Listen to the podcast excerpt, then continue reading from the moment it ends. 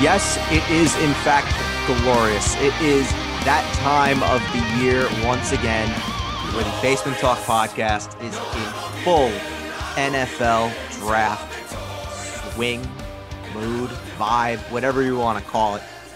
Ed Birdsall, Jake Simone, joined as usual. We are back. The crew is back together after a little mix-up from last week. Before we get to Jake, I did this on the Basement Talk Podcast Fantasy Show. I'm going to do it on here as well. The plan for the next couple of weeks as we gear up towards the N F L draft, which when you hear this, it's probably going to be Thursday. So when you hear this, we're going to be two weeks away from the N F L draft.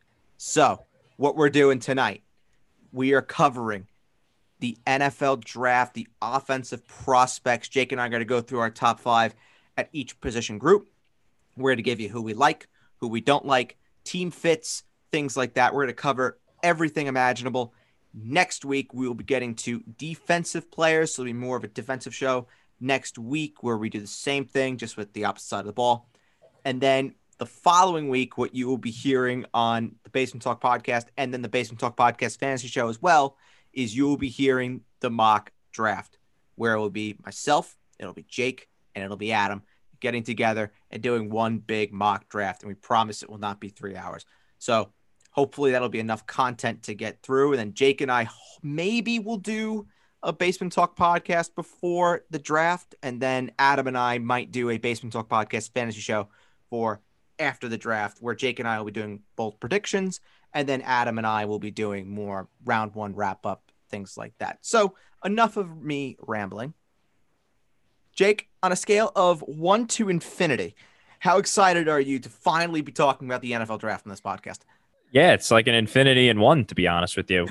Like, I absolutely love the draft, and I love uh, the build-up for the draft. It's absolutely incredible, and a big credit to the N F L for building it up to be as big as it is, because you could argue that this is the most exciting time of the year in football because it involves all thirty-two fan bases, and um, obviously a lot of people watch college football too, so it's incredible.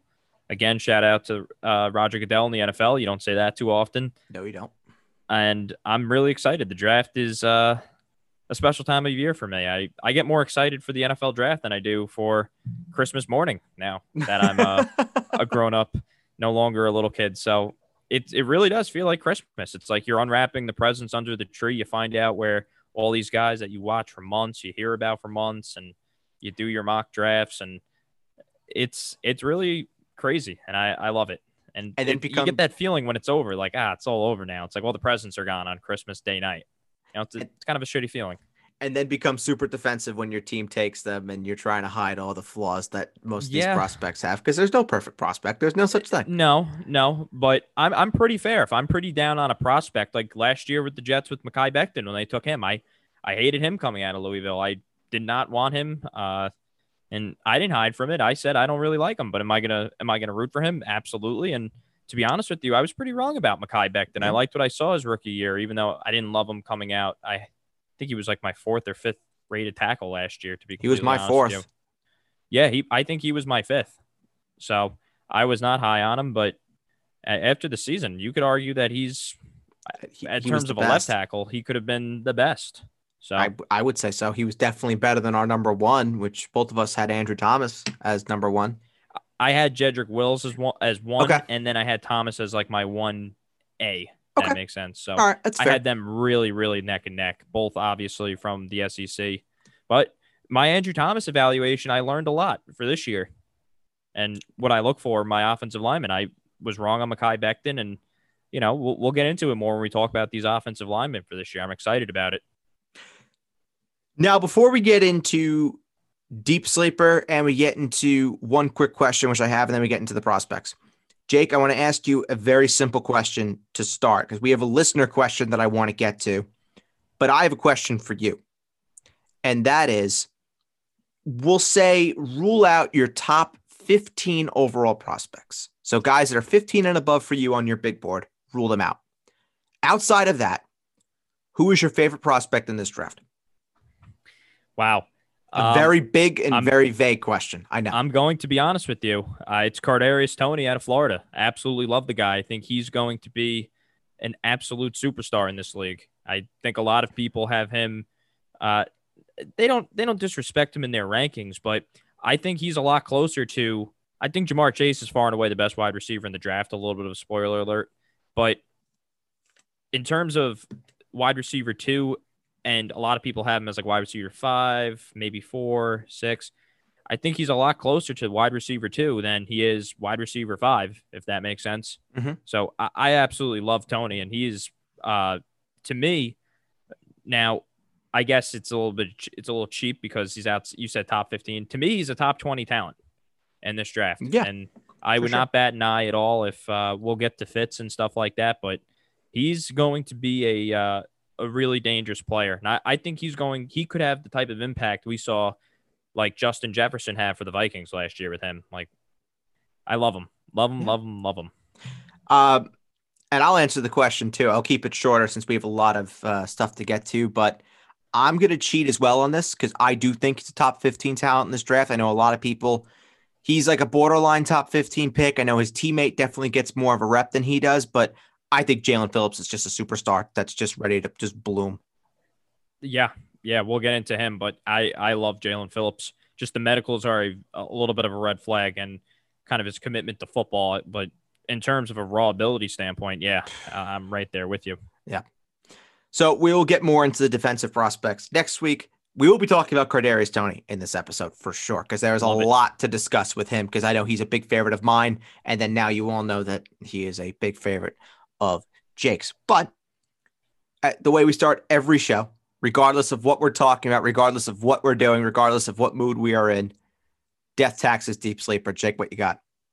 My deep sleeper. I could have went a bevy of ways with this, like tons. I had, I had a lot, so I'm going to have to save them up. But my deep sleeper has to be COVID vaccine side effects. We have to have a quick conversation about that. And for Um, everybody out there that's on the fence about the vaccine, I'll go over my story as briefly as I can.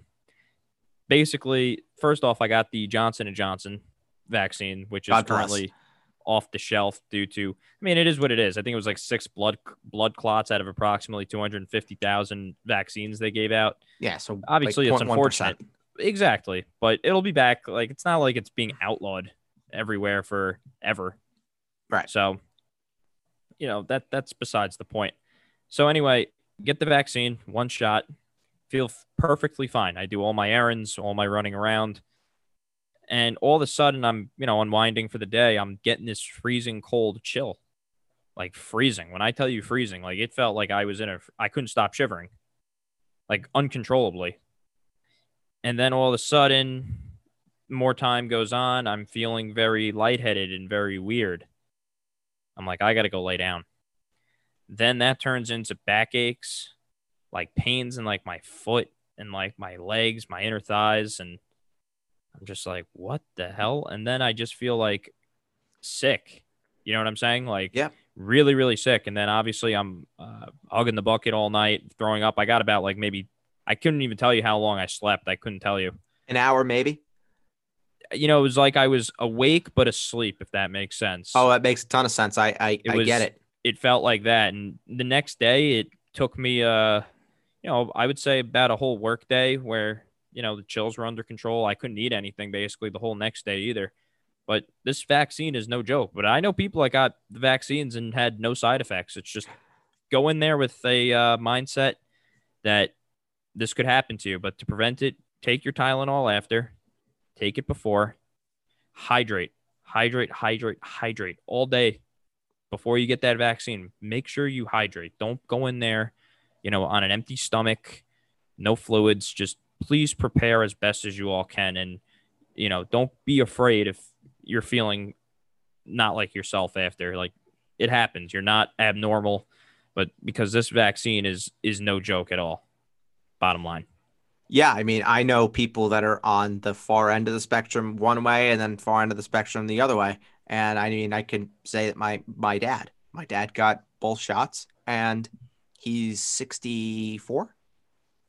Nothing. Nothing. Yep. Got both doses and he was completely fine. And him and my stepmom are going away to Florida on Friday. So good for them. But then I have another friend who she got it and she was in the hospital with one hundred five fever. Yeah, I was at one oh two.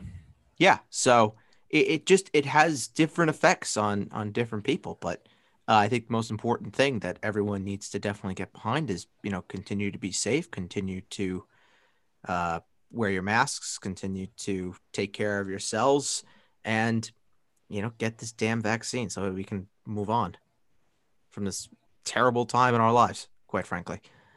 Yeah, I would, you know, obviously everyone can do what they want, but to me, I couldn't do two shots. I had to get the one shot. Yeah, no, I, abs- I, had, I abs- had to do it. Absolutely. Different strokes for different folks, as I say.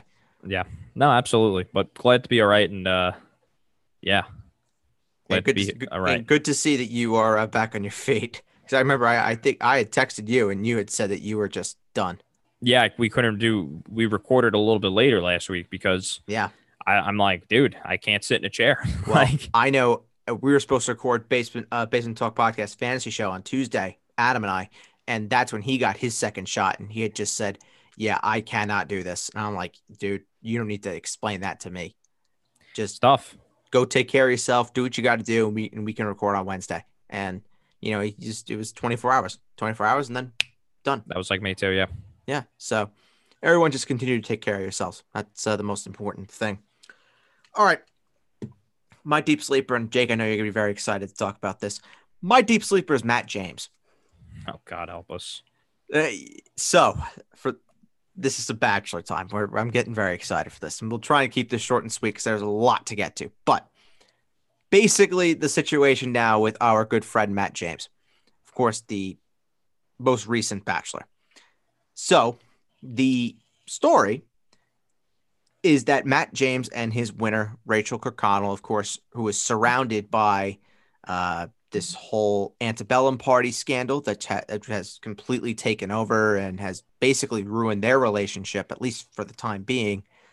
Uh, there were reports that they were trying to rekindle things and, you know, one thing led to another. Matt flew Rachel up to New York to try and see her and, and work things out and basically get things back on the right track until Rachel got a D M, I guess, from an ex that Matt had been seeing pre-Bachelor, saying that Matt was talking to her as well. So we have a nice little love triangle that has now been formed thanks to Matt James. So, and what was interesting too is, and Rachel was not going to go to this because of the whole antebellum thing.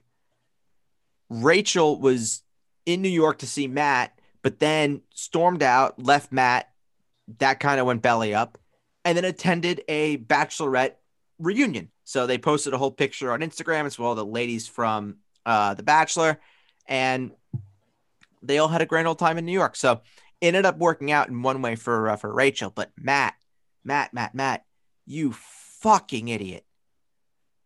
I saw that actually the uh, the group photo of all the contestants and uh, you know, well, a lot of favorites on there. What can I say? A lot of talent. A lot of a lot of talent. Uh, Matt James was just a horrible bachelor, man. Like that is Awful. a that was a brutal, brutal season.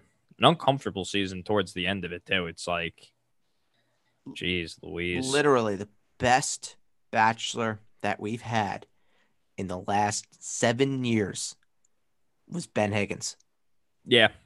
He's been the best. And then after that, it's been dog shit. And best bachelorette, dare I say. I like JoJo Fletcher a lot. I don't know oh, how you JoJo felt about her. JoJo was terrific. She was terrific, I thought. And terrific. I, I, per- I thought Tayshia Adams did a really good job, too. Yes, she did. And she was put in a very tough spot, and, and she did really great. did well. She really, really did, really well. did well. But yeah, and no, then, Matt James is just yeah. Well, and then the um, the whole story that came out this morning with Colton. Oh yeah, which was like, oh, didn't didn't expect to see that this morning.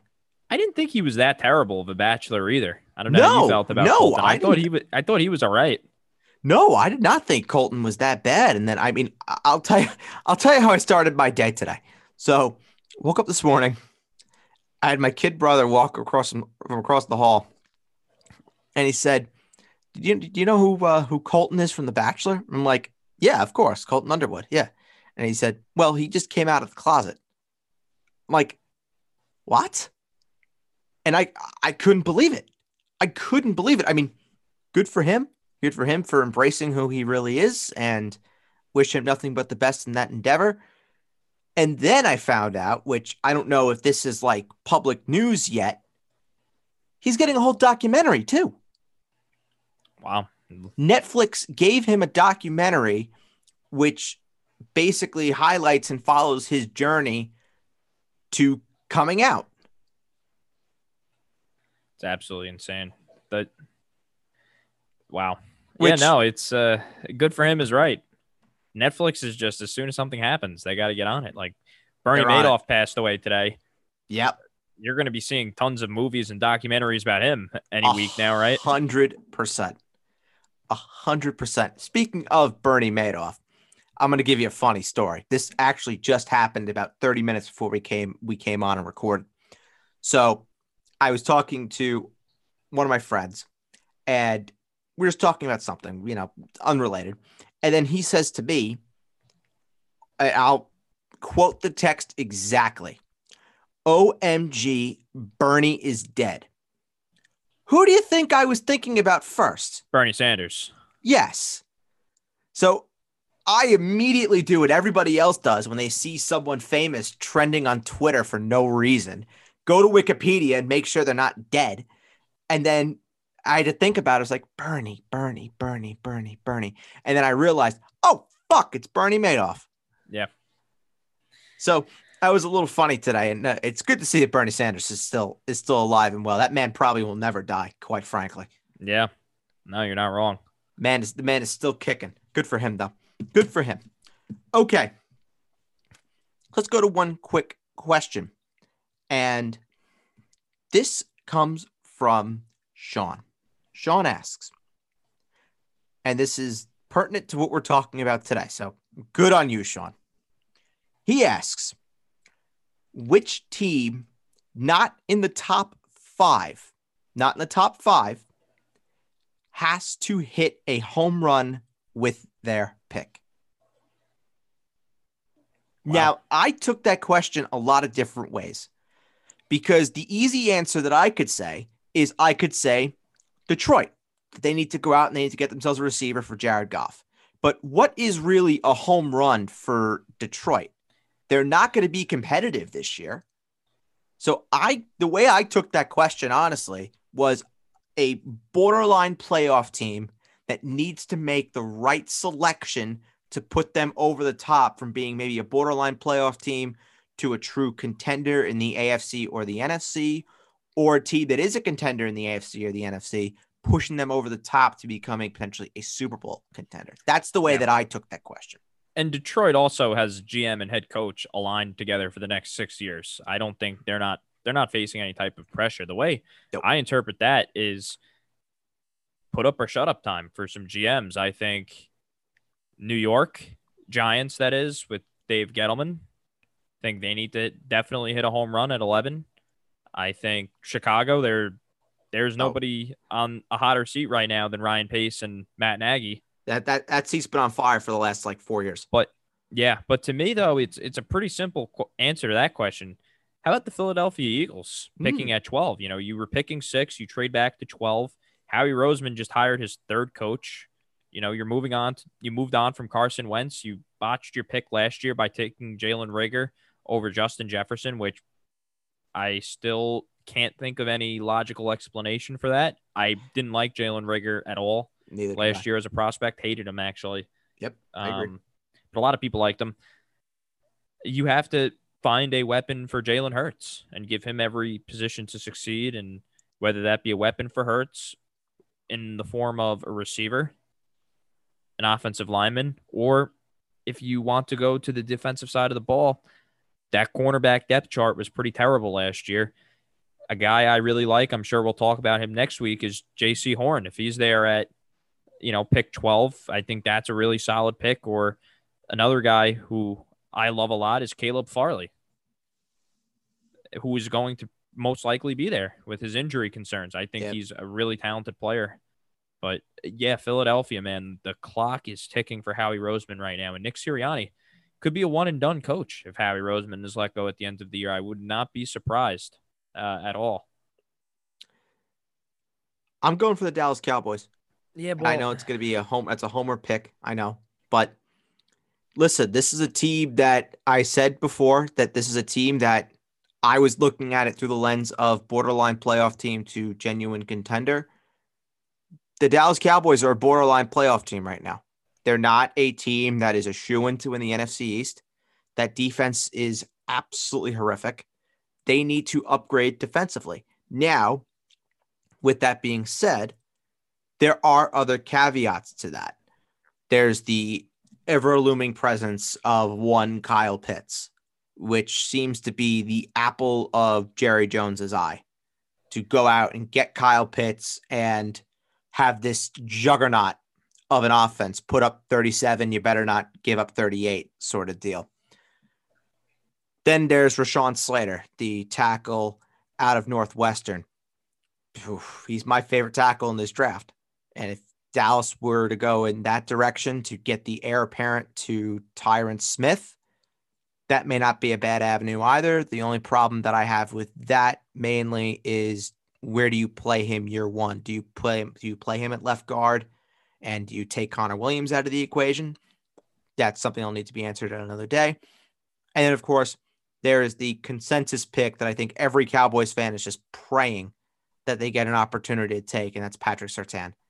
That seems to be the guy that every Dallas fan, myself included, wants the Cowboys to take. And listen, they need a corner. It's no secret. They did not do their best in the, in terms of free agency to really solidify the cornerback position. They re-signed Jordan Lewis, which was a good move, good move for them. He actually turned out to be one of the better graded slot corners in the National Football League last year, according to Pro Football Focus. They were able to sign two safeties, Devonta Casey and Keanu Neal. So that helps. I think Dan Quinn is going to come in and he's going to do some magic with that defense, but he needs talent. He needs talent above anything else. And if you're not going to give him the pieces, then this defense is just going to be what it was last year. And that was a Swiss cheese defense. So uh, it's a big, big, big offseason and big, big draft for, for Dallas, that they should be spending the ten picks that they have in this draft. They should be spending it all on defense, maybe in the third or fourth round, getting an offensive lineman. But I don't want to yeah. see, I don't want to see a skilled player drafted. Yeah. Well, Jerry is a big best player available in the first round. We've seen it many, many years in a row. We saw it last year with CeeDee Lamb at seventeen. They didn't. It's pick the New England Patriots method. So, you know, Jerry, if he likes a guy, he's taking him, even if it doesn't fill a need, so to say, which I think is not the worst strategy in the world.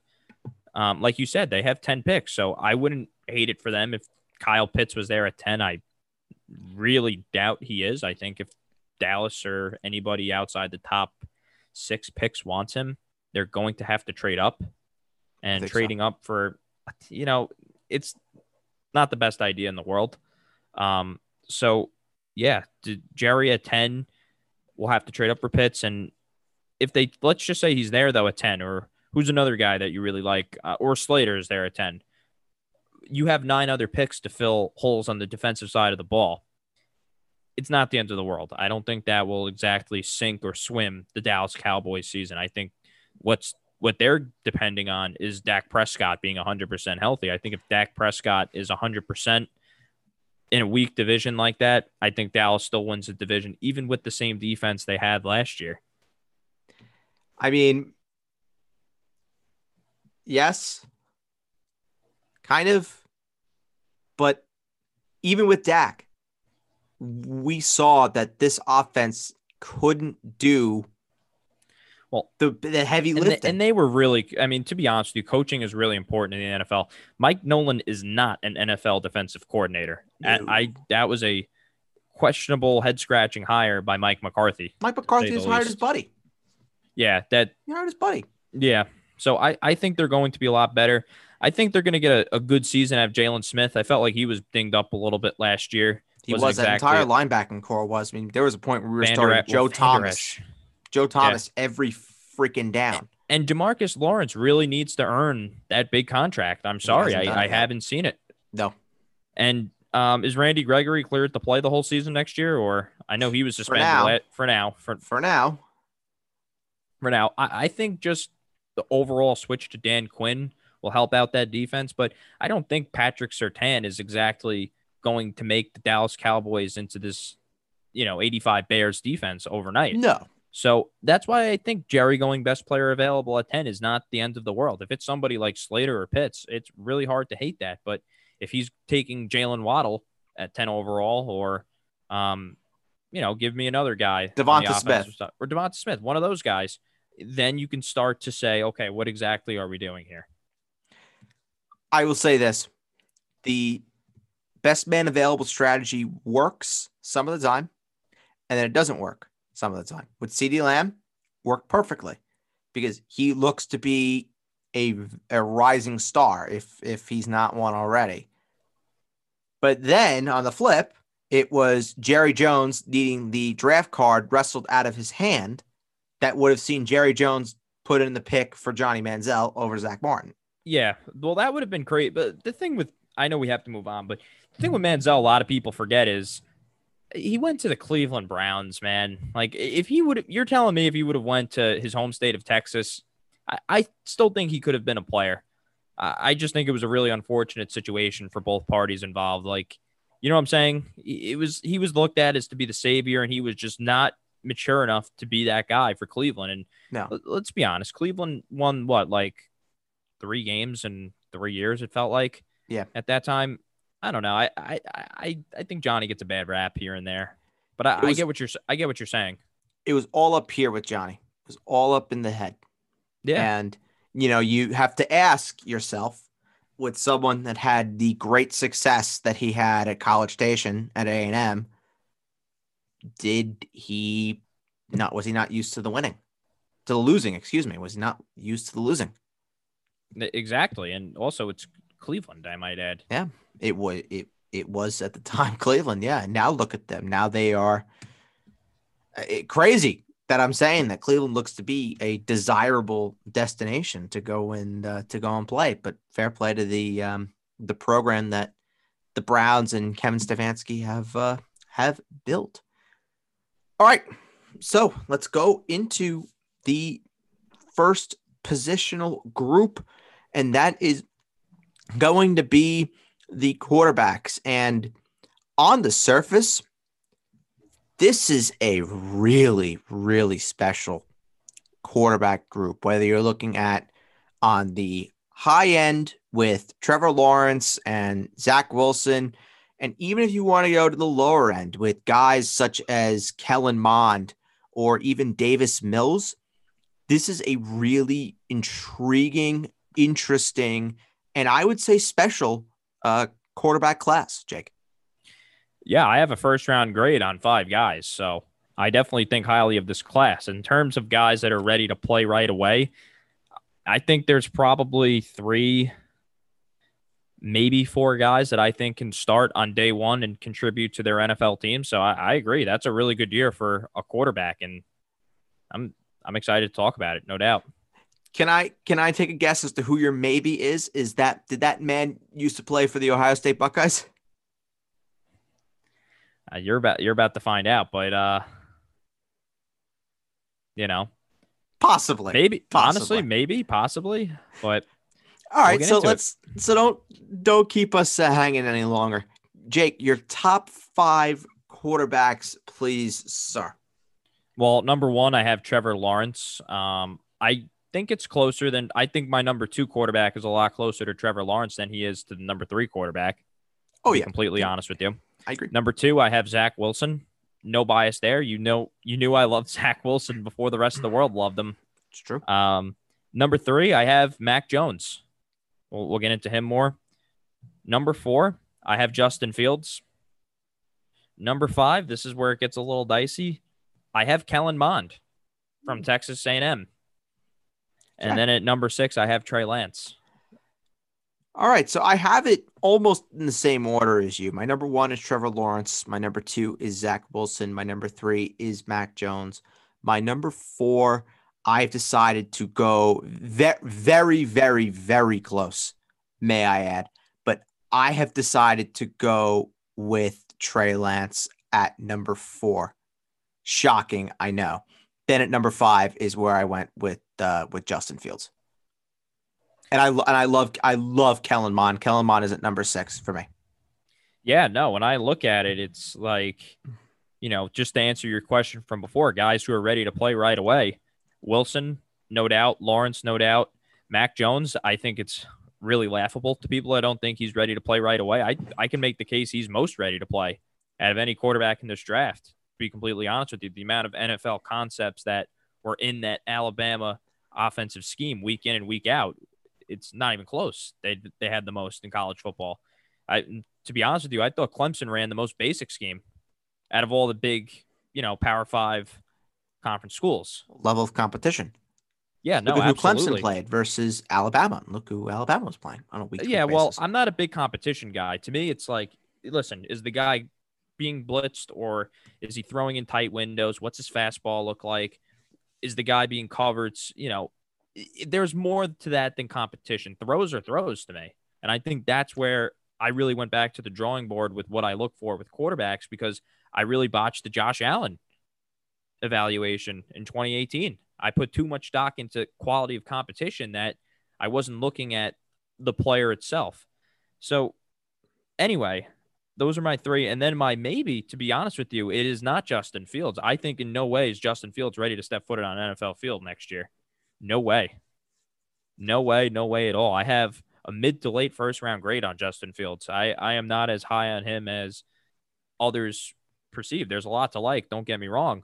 But when you watch Kellen Mond play, I see an N F L quarterback that can step in there possibly from day one, depending on obviously other factors. Mond does. There's a lot of things to like from Mond. The pocket presence is pretty off the charts for me. Definitely commands the pocket. The ability to make throws on the run that are unscripted.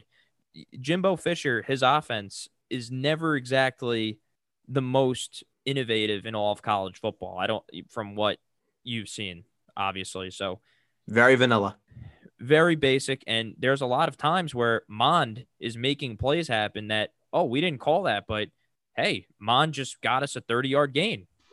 And he's mobile. He didn't, I personally, that was one of my biggest notes here is didn't use his legs nearly enough. I thought, I thought he was way more athletic than what the numbers came out to be at Texas A and M. And, you know, supporting cast to me is a big thing with these quarterbacks. He didn't have, even though he played in the S E C, he didn't have anybody really. Have you watched any Texas A and M prospects at, oh, coming he, out of he, this year for college? He had, he had nobody. Oh, and he, even I think the, The best target that I can remember seeing, at least with name value, Kellen Mond throwing to was probably Jay Sternberger. That was yeah, probably like, the biggest one of name value that I saw. Now, I and, could be totally wrong about that, but no. That was just the one that popped off for me. Yeah, no, exactly. And Texas A and M was arguably a college football playoff team last year, and Mond had a big reason for, was a big reason for that. And I think he's going to be the guy that a lot of people look back on and say, wow, you know, why didn't anybody talk about Mond enough? And I'm really happy because a guy that I really respect a lot, Chris Sims, was was very high on Mond. He had Mond ahead of Justin Fields. I wouldn't go that far, but I thought Fields was closer to Mond than he was to my top two.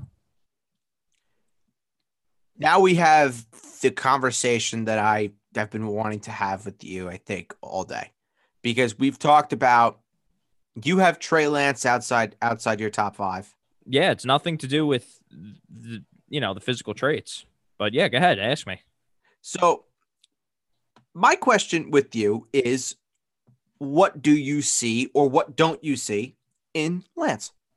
Just really behind in terms of being N F L ready. That stood out to me. If you look at the offense he ran at North Dakota, it's like, yeah, they're running for what, like three hundred yards a game almost. That's pretty absurd to me. A very run first offense that, you know, let's be honest, when they call a pass, they they scheme guys open to the point where, okay, do you want to be wide open this play because this team's going to stack the box because they're so afraid of us running the ball because this is North Dakota State competition. This isn't exactly the S E C we're talking about here. And I, I get it. We talked about competition earlier, but at the same time, high-level athletes are high-level athletes, and wide open is wide open to me. You didn't see exactly the anticipation throws that I think Zach Wilson, I think Zach Wilson and Mac Jones are the best at throwing with anticipation this whole class. You didn't see any of that from Trey Lance. You know, eighteen passes a game is not in nine starts. Seeing very vanilla defenses that you are, you will not be. Listen, in the N F L, the N F L compared to nine starts at North Dakota State is a. It's like doing two. His offense was like two plus two equals four, and he's going to advanced calculus in the N F L. In no way am I putting Trey uh, Trey Lance on an N F L field next year. No way. In that offense, he has a lot to learn. It just overall learning the quarterback position to me. Just to me, he looked like one of those freak athletes playing quarterback and not exactly a quarterback playing quarterback, if that makes sense. And that that's the big thing that stood out to me was just very basic concepts and has a ton to learn. But there there are traits there that I really like. Don't get me wrong. But in no way is he ready to play next year, for my money. Trey Lance, in a lot of ways, and I don't mean to sound cliche, because I think a lot of people have heard this, you know, time and time again, if you've been listening to any N F L draft analysis, Trey Lance does remind me a lot of Josh Allen. Now, he doesn't have that, no. that deep ball. Yeah, I think I think he does. Not at all. I, Hear I, me I, out. I really disagree there. Go ahead. Hear me out. He's got that big arm. He lacks that accuracy, that the problems that Josh Allen had in college at Wyoming. Same sort of story with Trey Lance. Believe his number of on-target balls is at around forty-seven percent, which was one of the lowest that was around for qualified Division I quarterbacks, which, you know, it just based on that number alone, you're asking yourself, well, why the fuck is he being talked about as one of the top five quarterbacks in this draft? Well, he's got the big arm. I think in a lot of ways, and I'm not I'm not saying that this is why I love Trey Lance or anything, because I love Josh Allen. Josh Allen, for me, was one of the best quarterback prospects that I've ever scouted, ha- hands down, far and away. Yep. And I feel like in terms of the N F L scouting community as a whole, especially the ones that were not necessarily as high on Josh Allen as perhaps others were, a lot of them see Trey Lance as sort of an opportunity to make up on past sins with Josh Allen, because Josh Allen was the prototypical competition sucks. His accuracy is not good enough. And he had been posting declining numbers throughout his two years at Wyoming. Same thing with Trey Lance. His numbers went down. So this is our, now our opportunity to make do on that. Right. So what I kind of see is that the, the scouting community is saying, this is our opportunity to make up and show what we've learned from missing on Josh Allen. But I think it's just way more than that. I see a legit dual threat quarterback. I see a guy with a pretty big frame, stands at six two. So he's not a tiny guy at all. He could definitely hold his own. Tough kid, can make the throws. Inconsistent, but needs to work on that. We've seen it with Josh Allen in the past, that you don't need to be the most accurate passer in the world coming out of college, where you can come into the N F L. You could either sit and learn your craft, do what you got to do, or you learn on the fly like Josh Allen did and let talent take over. And I think Trey Lance is really, really talented. I like what I've seen from him. His tape, I will say, is inconsistent. That's the one thing that kind of really keeps me from saying that I absolutely love him, because there's some games where I say, wow, and there's other games where I say, eek sort of thing. He just has to work on becoming more consistent. And the one thing with his game that at least I've seen just with the advanced eye is that his footwork needs a ton, a ton of rebuilding and refocusing, trying to get his feet more involved into the way that he moves and operates as, as a quarterback, and not necessarily trying to get out of the pocket every chance that he, that he gets, which can be a problem at times, and there's other times where his feet are terrific. So just be more consistent in right. that regard. And my counter to that is, when you watch Josh Allen And I this was one of my biggest compliments to him coming out of college, even though I personally thought it was just a loaded quarterback class, that twenty eighteen class. It was more so of that. Um, but when you watch Wyoming play, it was all Josh Allen. Like, there was nothing else. They had he had absolutely nothing to work with, and he was playing in the frozen tundra of Wyoming. It was raining almost like every game. I don't know if you obviously you remember as somebody that of, loved Josh Allen. Of course. As with Lance, it's no, we're going to run for about ten to twenty yards a clip. We're going to have this guy wide open thirty yards down the field.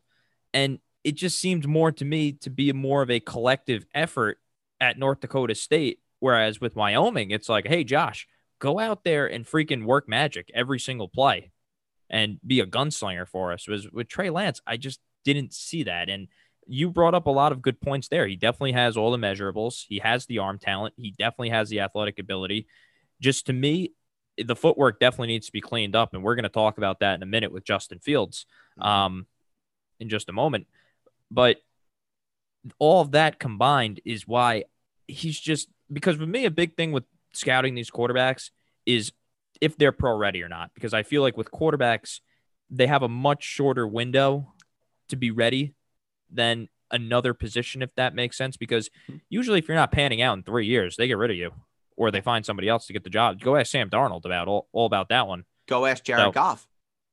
Or, or even Jared Goff. You know, you have a shorter time frame to be their guy. Even Drew Lock is another one. Sure. Which I, I think one. Trey Lance in Denver um, is a possibility. I don't love that fit for him. But, um, you know, that's why that's what I look for more with quarterbacks than m- basically any other position. So you bring up good points. Uh, I definitely think there's a lot to like, but there's a lot that he needs to be groomed and needs to land in the right spot for him to do all the things that you talked about before. I will say he is the definition of a project. Yeah. No, no doubt about it. He is not ready to take the field day one, but I think you really let him marinate and he'll be, he can be really, really, really good. Uh, before we move on to running backs, I just want to get rapid fire on two things very quickly. We'll start with number one. Give us the downside with Justin Fields. Well, yeah, again, there's another guy that the athleticism is off the charts in terms of a pure athlete of all the quarterbacks. He's the best, like hands down. But the negative is the overall arm circle that he has is just way too long and loopy. That needs to be honestly started from scratch in an N F L camp. And he, a big thing with him is, I don't know if you saw his pro day live or in depth, his quarterback's coach was literally standing right in front of him because he overstrides a shit ton to his target. And if you saw him there, he had he had to think about it. It's easy to do and look good when you have to think about that. But when you get to a game, there's nobody there. You're in the heat of competition, and that's where, you know, bad habits start kicking in. And he just needs to find a release point that he can replicate every single throw and clean up that stride. You put all that together, and to me, that doesn't happen in just one N F L offseason. Like, that's a full season of just working and working with the quarterback's coach, the offensive staff. That's why he's behind to me. He's closer to Mon than he is to Trevor Lawrence and Zach Wilson. I think those two guys are going to be out, outstanding pros. And, you know, not to say that Trey Lance and Justin Fields uh, can't be, but they're just, to me, they're really light years behind the top two. Now, very quickly, before we go, we go to the running backs, I just want – answer, no, no evaluation, no explanation whatsoever. Sure, go ahead. We'll say outside of Trevor Lawrence and Zach Wilson for who will be the best quarterback out of this draft. So we won't include the top two, just to make it more interesting and more fun. And then who will be the bust candidate, the bu- the biggest bust out of this draft, including the top two. Yeah, I mean, fit is a big part about that, but go ahead. Um, I think if I'm going to say the biggest sleeper for me, I'm going to go with Davis Mills out of Stanford. Mm. I, yeah, I, li- I like what I see. He's just, he's my cup of tea for a quarterback, just prototypical pocket passer, big arm, needs to work on a couple things, but I think he's a sleeper sort of quarterback. In terms of who I think is most likely to be a bust, very easy to say Justin Fields, very easy to say Trey Lance. I'm going to say Mac Jones. Yeah, no, I, to me, to be honest with you, I, I think Mac Jones, uh, if he goes to the 49ers, could be the best quarterback in this draft class. Cause I think definitely that's the best. I think that's the best situation um, out of all of it, out of all the, uh, obviously, teams looking for quarterbacks with Kyle Shanahan, with that team ready to win right now, no doubt. Um, in terms of bust, yeah, it's probably going – I feel like Trey Lance is either a guy that gets everybody a five-year extension or everybody fired in two years. So I'm I'm going to have to go with him. Yeah, I, I, with Mac, I mean, you made a good point, Jake. It's he's either going to be probably the best quarterback out of this class or he'll be gone as a starter in three years. It's like it's, it's that best quarterback wide right away, maybe. Yeah, okay, right away. But it's a wide range of outcomes for for someone like uh, like Mac Jones. And yes, it's very easy for both of us to just come out and say, oh, yeah, we think Trevor Lawrence is going to be the best quarterback of this class. That's no fun. That is most certainly no fun. All right, so let's move on to the running backs. And, I mean, just on the surface, it's kind of uh, meh, meh no, I, I, class, I, but I top heavy, him, top heavy. Yeah, I, in terms of I, I only have a first-round grade on one running back, uh, to be completely honest with you. Um, I only have a, a round, round, round, I can't speak right now. There you go. Round one grade on Travis Etienne out of Clemson. I think he's far and away the best running back in this draft class. And, you know, my guys after that, you might not agree or see anywhere else, but um, I have early day twos, late second rounds, third round, all over the place. So, uh, you know, not many I, three down backs, but quality backs. I will say, Jake, that You you might be surprised with it's a little outside the box with uh, with what I have. So I'll give you my top five first, then I'll I'll hear your uh, top five, and we see where we agree and where we disagree. So uh, my number one in this class, I do have Travis Etienne. That should not be uh, much of a surprise to uh, to many people. This is where you might be a little surprised. My number two running back in this class, I've actually gone for Javonte Williams out of North Carolina. Very, very close with him and Najee Harris, who I have at number three. Then at number four, I've gone for the other running back at North Carolina, Michael Carter. And then at number five, I've gone for Kenneth Gainwell out of Memphis. Okay. So that's a lot to unpack. Um, you know, I can give you my list and we can compare and contrast. Go ahead. Let's hear it. So at number one, I have Etienne, like I alluded to before. Mm-hmm. At number two, I have the other U N C running back, Michael Carter. I'm not opposed. Absolutely, absolutely love him. I'm not opposed. Number three, I have Najee Harris. Mm-hmm. Um, we're probably going to get to him. At number four, believe it or not, a guy that I think could have been arguably the best running back in this draft class, and that's Chuba Hubbard. Out yeah. of Oklahoma State. Mm-hmm. Like there's a, there's a lot to like there for me. And then at number five, I have Javonte Williams. And then at number six, I have Kenneth Gainwell, but um, where do you want me to start?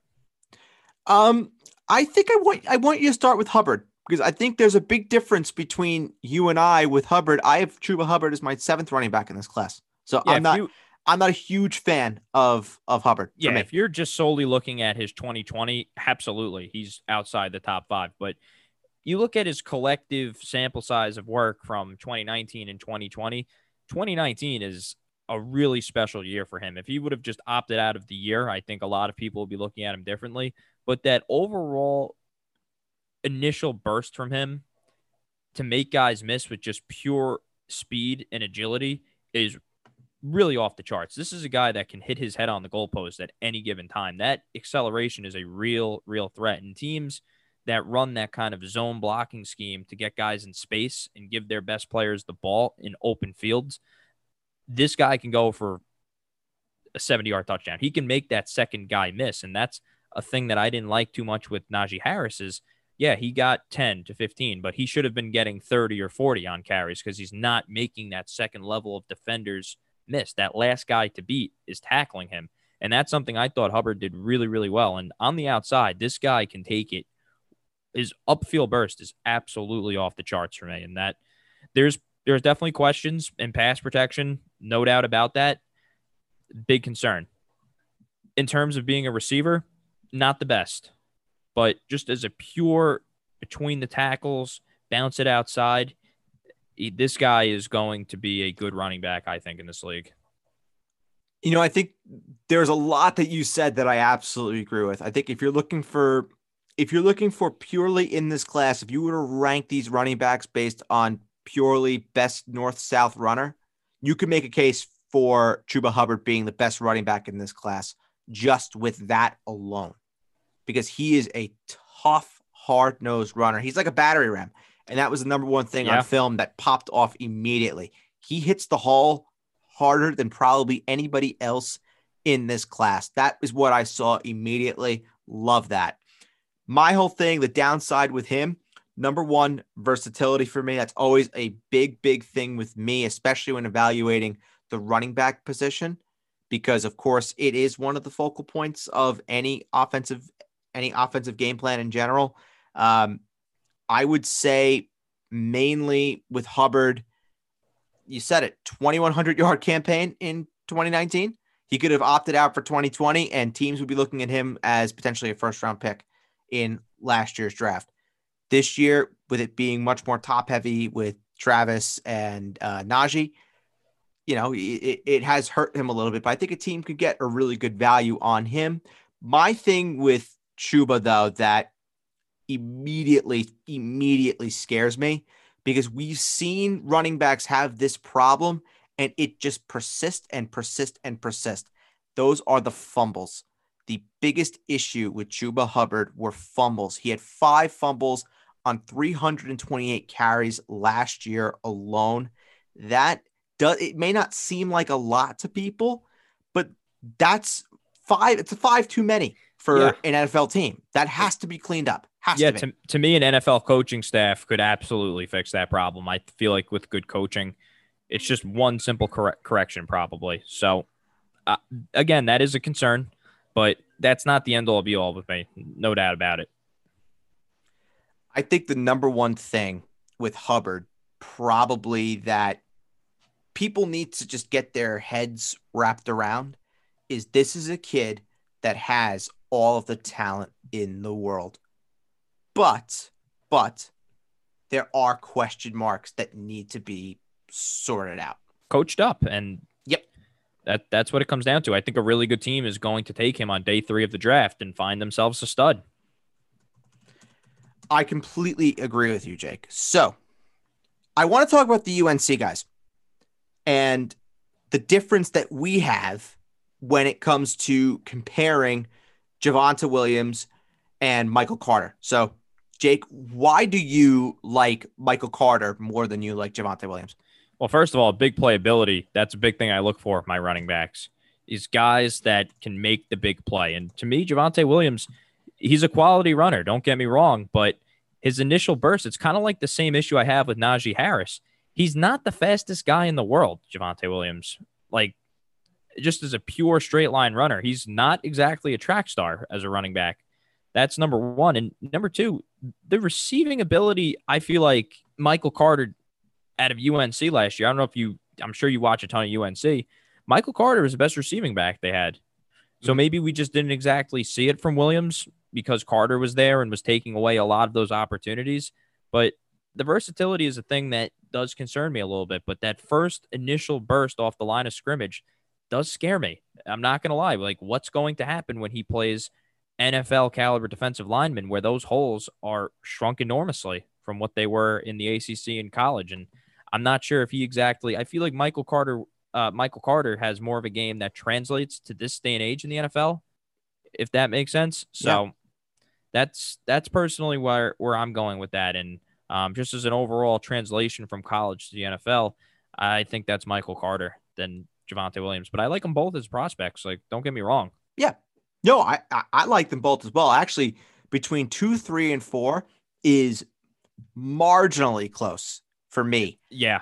Um, the difference that I like when you talk about Javonte versus Michael is with Javonte Williams, this dude is a tackle-breaking machine.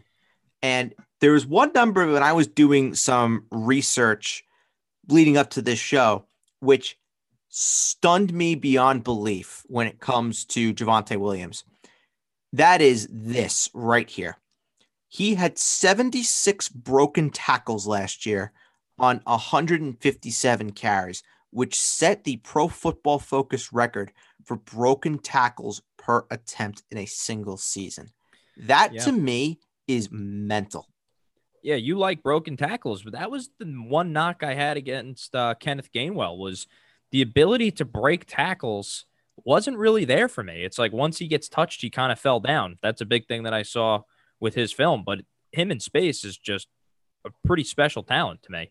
And he's one of more, he's more of a patient runner to me than a lot of these other guys in the draft. So that that's what I saw from him. It's interesting you brought up broken tackles because that's something Kenneth Gainwell did not do at all, essentially, that's, at uh, Memphis. That's very funny you said that. I'm very glad that you mentioned that because it's a great segue to talking about Kenneth Gainwell and the reason why I like him so much. He won't make his money as an in-between-the-tackles runner. That's just not what Kenneth Gainwell is. That's not his game.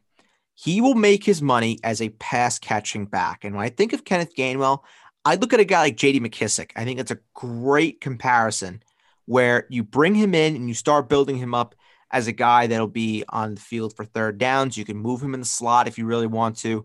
He is explosive and he can get open when he wants to. He's not going to be a guy that, you know, breaks a lot of tackles like, say, Javonte Williams does. But he's a guy, when you get him into space, he is deadly when you can get him into that open area of the field. And it also helps that if you look at the track record of Memphis running backs over the course of the last couple drafts, it's pretty good. It's pretty good. They they know what they're doing at Memphis with Tony Pollard and Antonio Gibson. So there are a lot of people in the N F L scouting community that think Kenneth Gainwell can be that next sort of Memphis running back to break through into the N F L. Now, I don't think that Gainwell is similar to someone like, let's say, Antonio Gibson. I think their games are completely different. But I think in terms of a guy that can go to a a championship caliber team that needs a change of pace running back that can come in and produce in the passing game, that's what I think Kenneth Gainwell could do. But I don't think he's a guy that's a standalone running back that's going to be a fifteen, twenty touch guy. That's well, just not, not now, Kenneth Gainwell's he, game. He obviously could develop, you know, that, that that's a big thing too, is coaching. He, he and could develop players into that, and that's probably the high end. Exactly. Yeah. No, I definitely agree with that assessment. Totally. So we are going and moving forward and talking about the wide receivers. And I mean, yeah, this is the year. Oh, I, I, I love, oh my I, God. I love this class. Yeah. Whole, a, where a big where do that, you start? Where do you start with? Exactly. Well, a big thing that I really argue with a lot with uh, my peers on the Jets Way podcast is mm. it's almost like kind of a waste to draft the receiver in the first round because there's guys on day three of the draft that I think come in and start for teams right away. Like that's how talented I think this class is. So um, definitely one of the more exciting segments I think we'll have here, but there's a, a lot to like with this class. Like it's about twenty to twenty-five guys deep of guys that could start for me in an N F L I, uniform next year. I agree with you, Jake. I, I really do. So uh, hit us with it. Hit us with your top five wide receivers. I heard them earlier today, and it is – I will say that anybody who listens to this podcast has not heard a top five quite like Jake's. So that is yeah, the promise that I'm going to give you. But yeah, it's it's not he makes great points. So, Jake, go ahead. Thank you. Thank you. I appreciate that intro. Got it's it. not It's not absolutely ridiculous, but – you know, you can debate me all you want. I have number one, Jamar Chase. I think that's far and away been my number one receiver for a very long time. Then I have Jaylen Waddle at number two. Then I have Devonta Smith. And at number four, I have my guy, Kadarius Toney. And then at number five, I have Terese Marshall Junior from L S U. I mean, look, I mean, L S U just has has the history with these oh. with these receivers. And he so. didn't get quite the shine that you saw with uh, Justin Jefferson and Jamar Chase with Joe Burrow because he was more of the third wheel. But you saw last year before he opted out of the year with really lackluster quarterback play that, yeah, like this guy can be a big-time talent in this league. And, uh, you know, he his pro comparison for me is, honestly, he reminds me a lot of Denzel Mims for the Jets. Wins a lot of contested catches, has a good knack for getting open. He's not exactly the greatest athlete in the world. He's one of those guys to me that – is a better receiver than a runner, if that makes sense. He might not yeah. run the blazing forty time, but he knows how to get open. When I evaluate receivers, I like guys that can get open more than the guy jumping off the screen in a forty time. So that's that's a big part of my list right there. All right, so I'm gonna I'm gonna give you mine. Um, number one, I have Jamar Chase. Number two, I have Jaylen Waddle. Number three, I have Devonta Smith. Number four, this is a guy that we disagree on. I have Rashad Bateman at number four. And then number five, I have your guy. I have Kadarius Toney. Yeah, a lot of people get on me for Rashad Bateman. A lot of people do. Yeah, um, well, I think this is a great opportunity now to uh, to explain what don't you like about, about Bateman. So, uh, Jake, have at it. Well, the big thing for me is just the overall acceleration, that second gear that my top five has that I personally don't think he has. I don't think he has that second level of getting open and making guys miss after the catch. Is he fast in and out of cuts? Absolutely. No doubt about that. That's one of the pros that I wrote on his evaluation. But for me, and also the frame is not the biggest frame in the world. He needs to bulk up a little bit for me. He looks a little skinny. And I, personally, I just think that it's not so much that I don't like Rashad Bateman. I have a second round grade on Rashad Bateman. Like, I don't think that's disrespectful at all. It's just such a deep and crowded wide receiver class. He's just not stacking up with the, my top five. I have him as here. Let me take a look here. My rankings. Yeah, I have him as my seventh ranked receiver, to yeah. be completely honest with you. And I think it's just such a talented class that it has less to do with him, but more about the class. But again, the second year with receivers is a big, big thing that I look for, and I, I just don't see it with him initially. That's just an eye test thing. Well, Jake, you make a good point what you just said. Like, I love Rondale Moore. I love him out of Purdue. He's my seventh-ranked receiver. I love him, but it just goes to show you how deep this class is that there are guys you're going to be ranked outside of your top five. People are going to, people are going to say, you know, people would say to me, oh, where's uh, where's Elijah Moore? Where's uh, where's Rondale Moore? I mean, you, we're asking to rank top five, and they're not in the top five, but doesn't mean you can't love them. Um, with you, you're not the biggest Bateman fan, and I understand why, because I think when you're looking in terms of measurables and you're looking in terms of numbers, in terms of performance-based and what he's going to test in terms of measurables, Rashad Bateman's not your guy. That's he, yeah. He's not. He is not the guy that's going to test out of the gym, and you're not. People are not going to say that Rashad Bateman is an athletic freak. That's kind of the thing with him. And Jake, you also make a great point when you say that he needs to bulk up. He weighed in for his pro day at six foot a buck ninety one. Yeah, and he doesn't play. I don't like, buy it for a second. Yeah, like Devonta Smith. That's a good point you made there. Like for me, Devonta Smith is, what is he, like six one, one hundred seventy-five pounds? Something That's what like he's that. listed. I don't buy that for a second. Exactly. But the thing is, he plays like he's six foot five to me. Yep. And sure. But Rashad Bateman doesn't play like that. And that's a big, big concern and a red flag of mine. That's why I say first round, no way, not for my money. I don't think he's a first round pick for me. But I think the number one thing where, you know, when we talked about Chuba Hubbard and his twenty nineteen, just take every single thing you said about Chuba Hubbard and put it towards Rashad Bateman.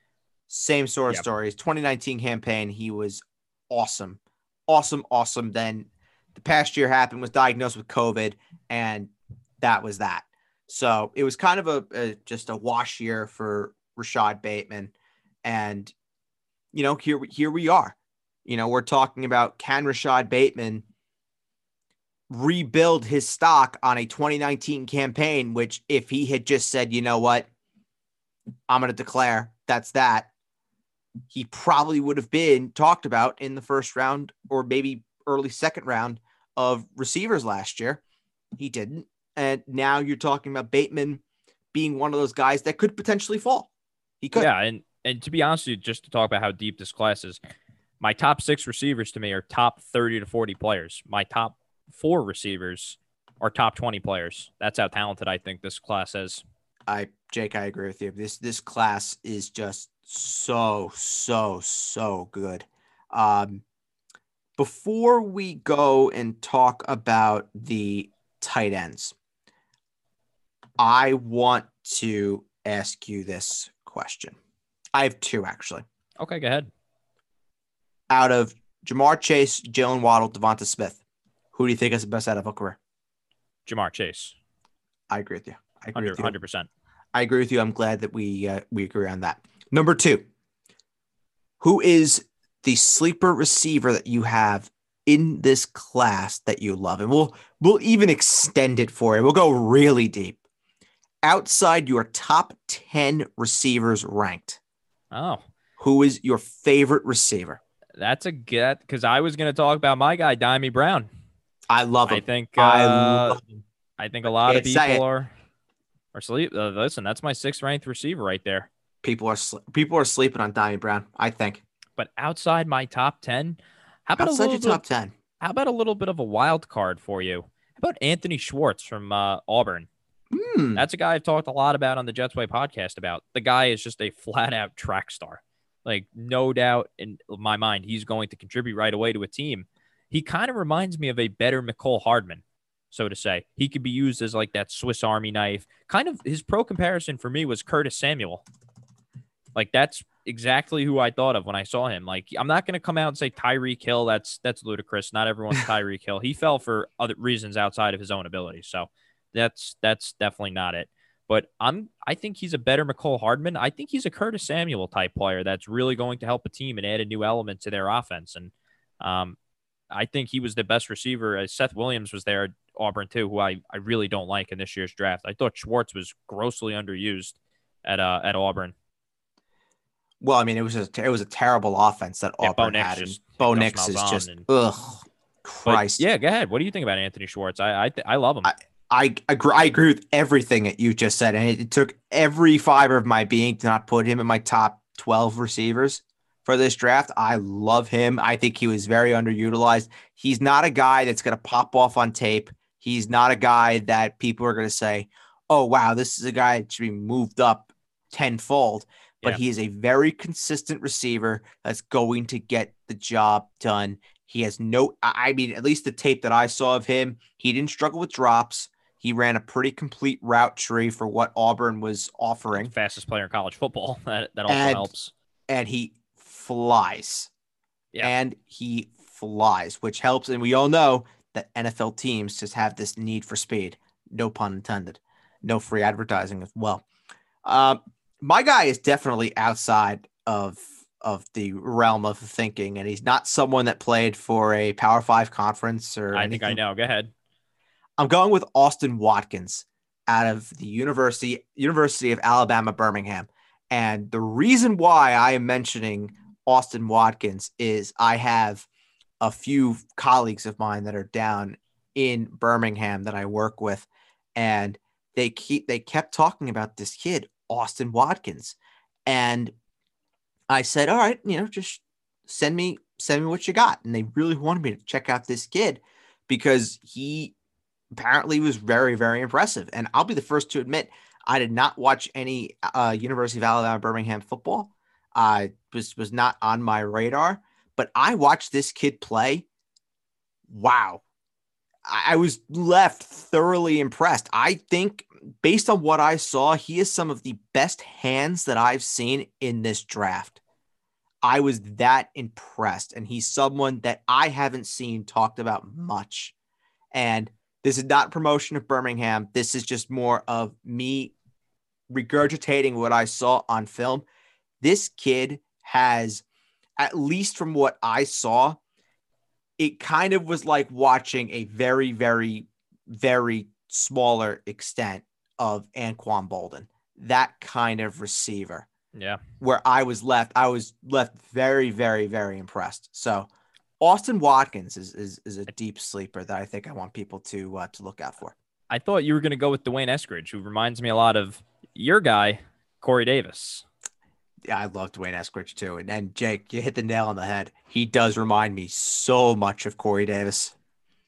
So, so much of Corey Davis. It is absolutely ridiculous how much Dwayne Eskridge reminds me of Corey Davis. And yeah, listen, if he could turn out to be as wonderful as Corey Davis is, then he's going to be a superstar in my book.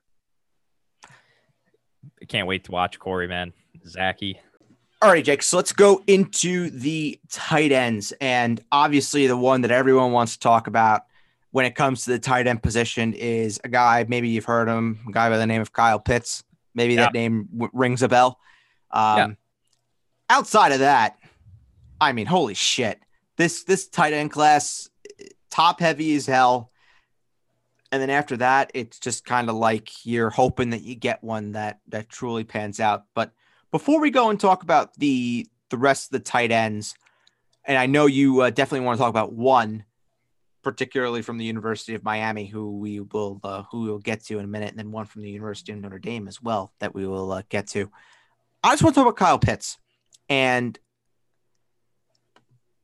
there is something about Pitts that, again, everyone can talk about what he does on a football field and how it's unlike anything anybody's ever seen, blah, blah, blah, blah, blah, blah. Yeah, we've heard, we've heard all of that already. I just get concerned when someone says to me that this kid is unlike anything that I've ever seen before. And that's the narrative that we hear with Kyle Pitts, that he is completely different than any other tight end that we have seen before. When you heap that kind of pressure onto a kid and then you couple that with the potential for him to be a top five pick, that's a lot for him to handle. And I just get worried that the pressure of that is going to be a bit much for someone like Kyle Pitts, but the talent is absolutely there. It's just no doubt about it. It's just a question of where does he go? What kind of fit does he have? And what kind of offense is going to utilize him best? Yeah, it's if he's that good, then it should be no problem. It's the way that's, I look at it. That's true. It's very true. Yeah. So I want to talk about fits for huh, uh, see what I'm about to do here. Uh, everyone's going to hate me. I, I feel the, the eye rolls already. Let's talk about fits for Pitts. Where is the best fit, Jake, for Kyle Pitts? I think in Atlanta is a great fit with Arthur Smith, the way he utilizes tight ends, and Matt Ryan, the, the season he had with Austin Hooper uh, the year before last year. I think Matt Ryan definitely missed Hooper um, last season. So I'm definitely going to go with Atlanta. Um, Arizona would be a great one with Cliff Kingsbury. Doubt he makes it there. Like, that would be absolutely insane. But my that favorite, if, he, if he's there, how about in, in San Diego? How about in Los Angeles with Justin Herbert? They just lost Hunter oh. Henry. Justin, you, you put Kyle Pitts there with Keenan Allen, Mike Williams on the other side. Disgusting. Austin Eckler, that's a that's a passing game that will create a lot of uh, havoc, and Los Angeles would be, that's probably my favorite one, to be completely honest with you, is the Los Angeles Chargers. Here's one for Pitts that I don't know if people are really talking about as much, but how about the Miami Dolphins? Yeah, I could definitely see that one too. I think people are talking about that. About that, absolutely. I number seen, six. I have not seen yeah. much about about I've Miami. Mocked, I've mocked Kyle Pitts to Miami. Okay. Yeah, I mean, no, I, I have not seen much of it. A lot of people like Mike Gesicki, but at the same time, I'm pretty sure he's close to becoming a free agent. I feel like he's been there for a long time, even though it really hasn't been. But you could still run two tight end sets. It's still a absolutely. thing. And, and that, you can use Pitts as a receiver, essentially, in the slot. No doubt about that. That's what I was going to say, is you have so much creative ability to move Kyle Pitts around. And what's the number one thing that Miami has really aimed for this season? It's just surround is, Tua with talent. Thank you. Exactly. Surround Tua with talent. You look at what they have. They have a solid foundation. They have Myles Gaskin, who was effective when he was the lead guy for the Dolphins. They have Lynn Bowden, who looks like at Lynn Bowden, another Memphis player, could be a very, very special, special talent in terms of that Swiss Army knife sort of style, which is becoming like the new fad in the National Football League. Devontae Parker, we all know him, his ups, his downs.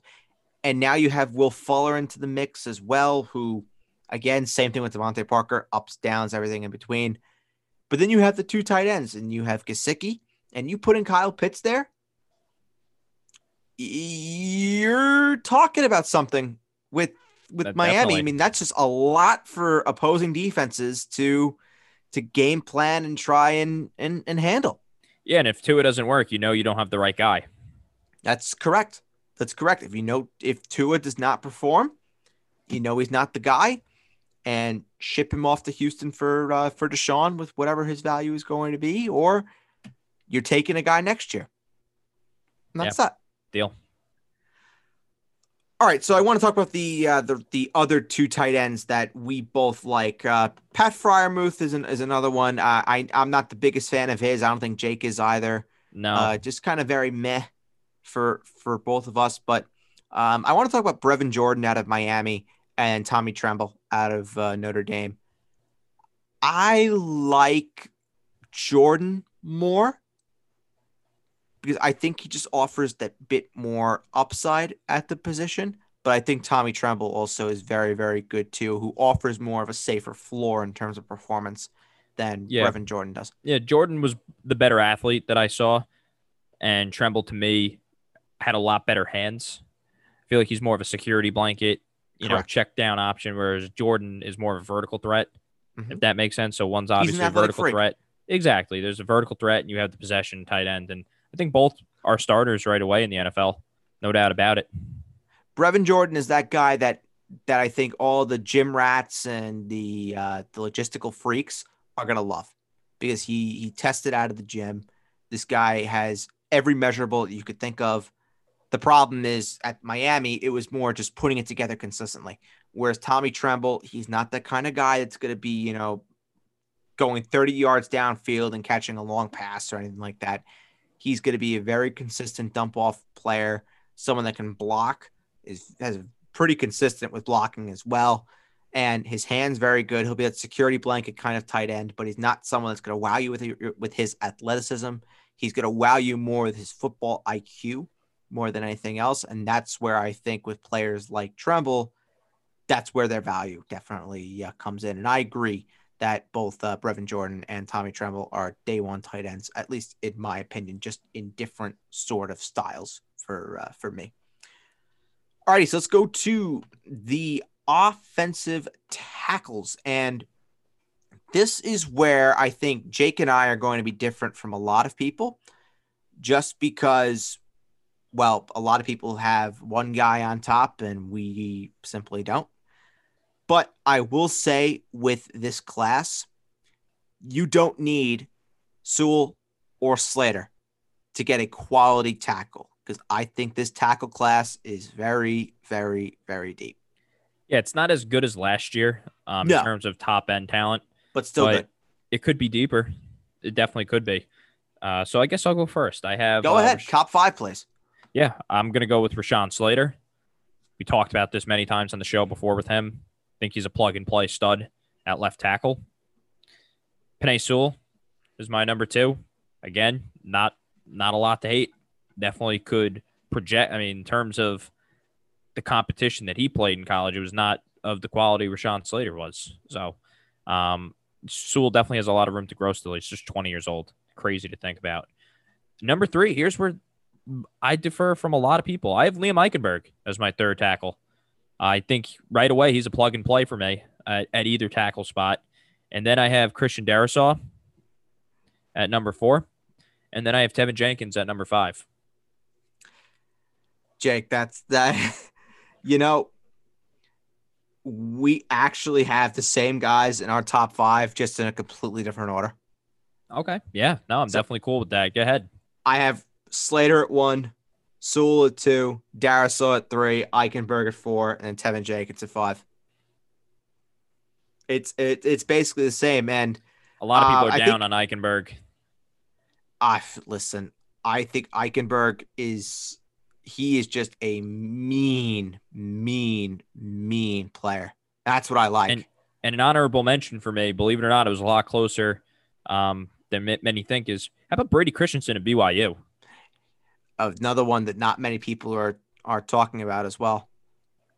An absolute monster. I mean, I watch a lot of Zach Wilson film. I'm like, who the hell? Like, how does he have so much time in the pocket? To f- he had a lot of time, Zach Wilson. That was the number one thing I saw him, but still under under pressure, he was just special. I don't want to get too too crazy about Zach Wilson. Now we're talking about Brady Christensen. But um, anyway, yeah, he definitely was up there for me and definitely has a compelling case to be that four or five slot in my rankings.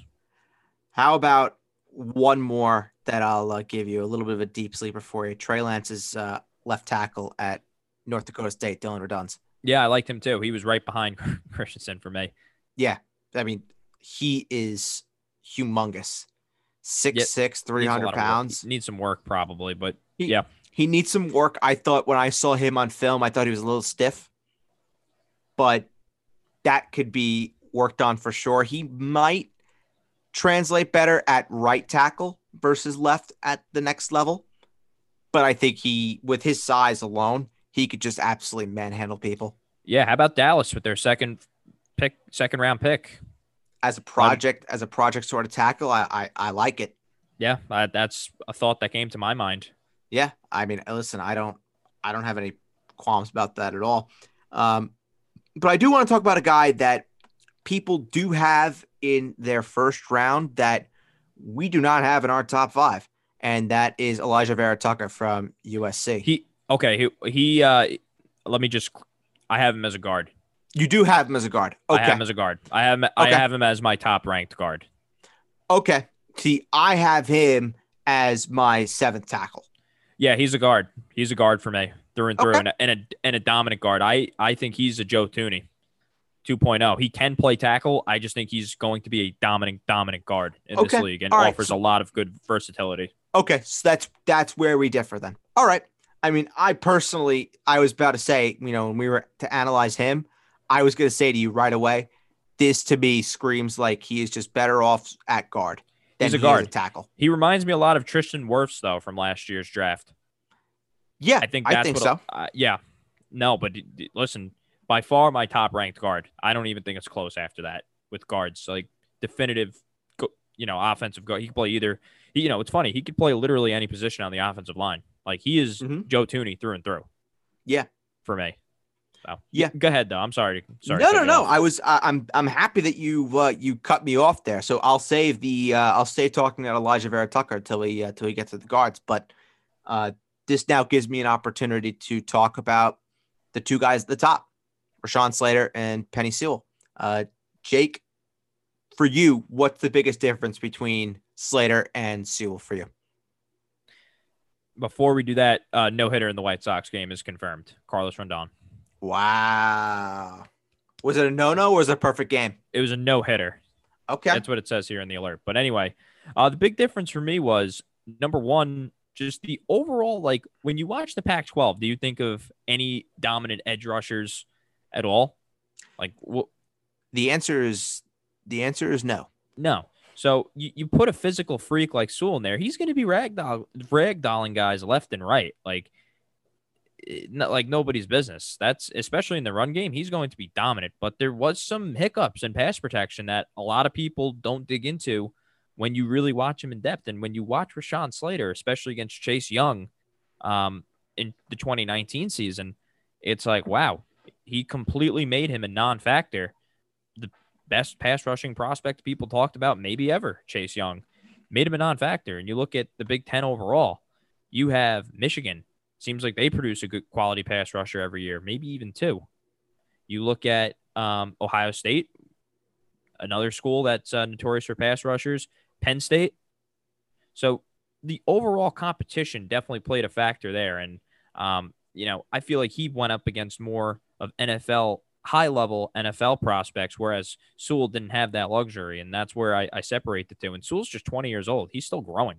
Like, he's still molding into his body. I think he's going to have a little bit of a transition period in the N F L next year that I just think Slater right away is going to be the better player. Maybe Sewell could fill out and, you know, gain more experience in the N F L and be a better player because he's probably the more talented player, I would say. But in terms of tape, Slater's got the best tape out of anybody in this class at the tackle position.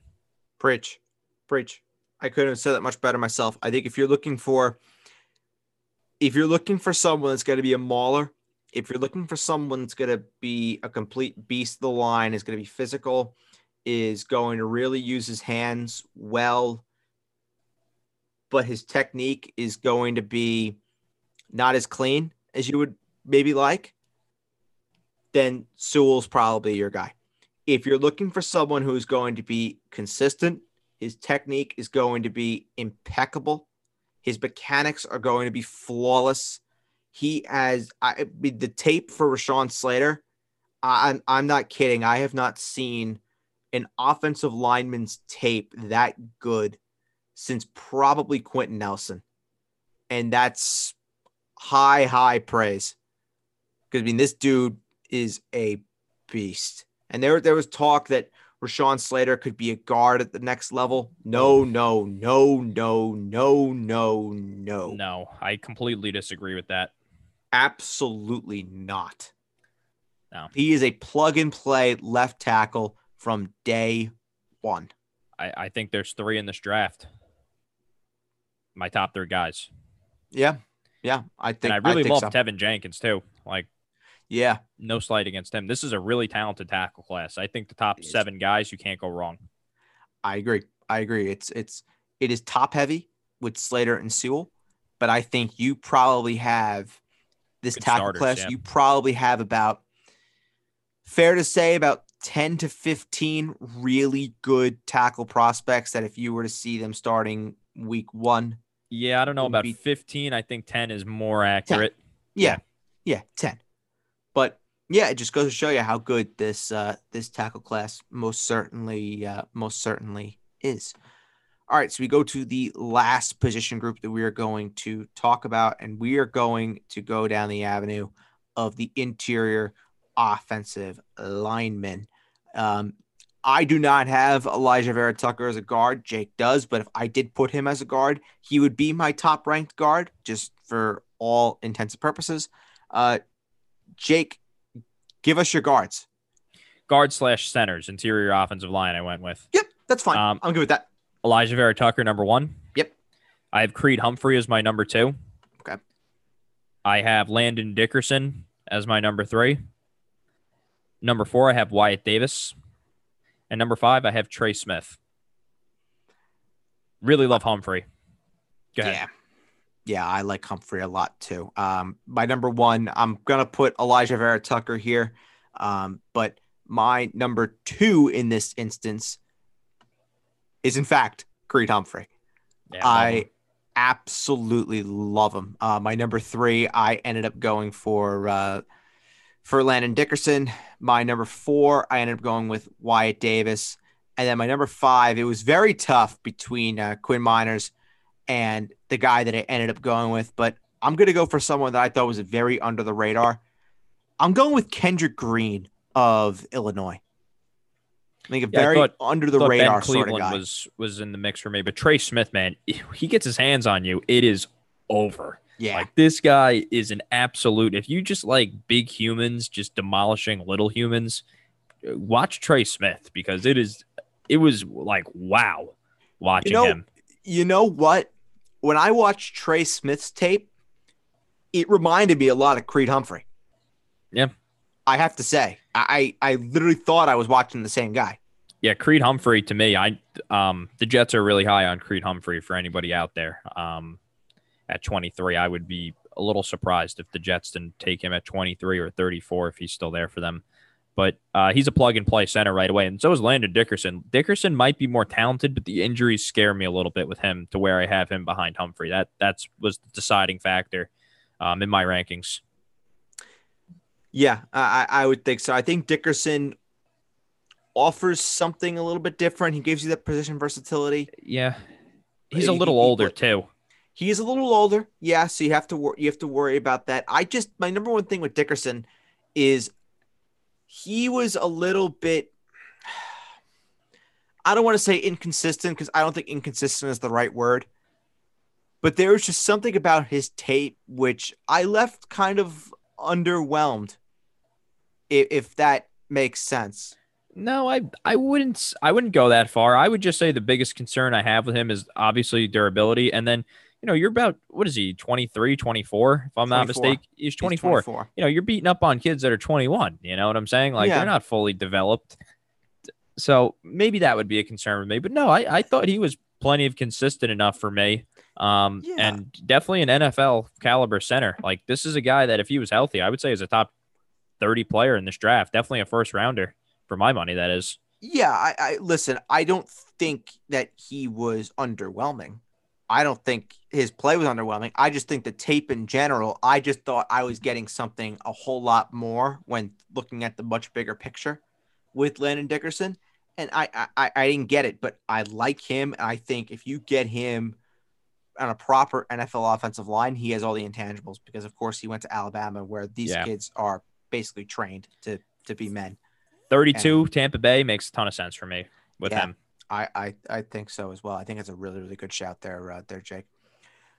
Well, that's going to be it for this edition of the Basement Talk podcast. Remember to join us next week. We'll be going over the defensive players for this upcoming N F L draft. And then do not forget to stay tuned and subscribe to the Basement Talk podcast when we do our mock draft, which should be released actually this time in around two weeks or so. You'll be hearing picks sixteen to thirty-two on the Basement Talk podcast, then picks one to fifteen you'll be hearing on the Basement Talk podcast fantasy show. So like I said, don't forget to sh- subscribe. Don't forget to leave a five-star review and go check us out wherever you get your podcast. So that'll be it for us. For Jake, I'm Berg. Bye-bye.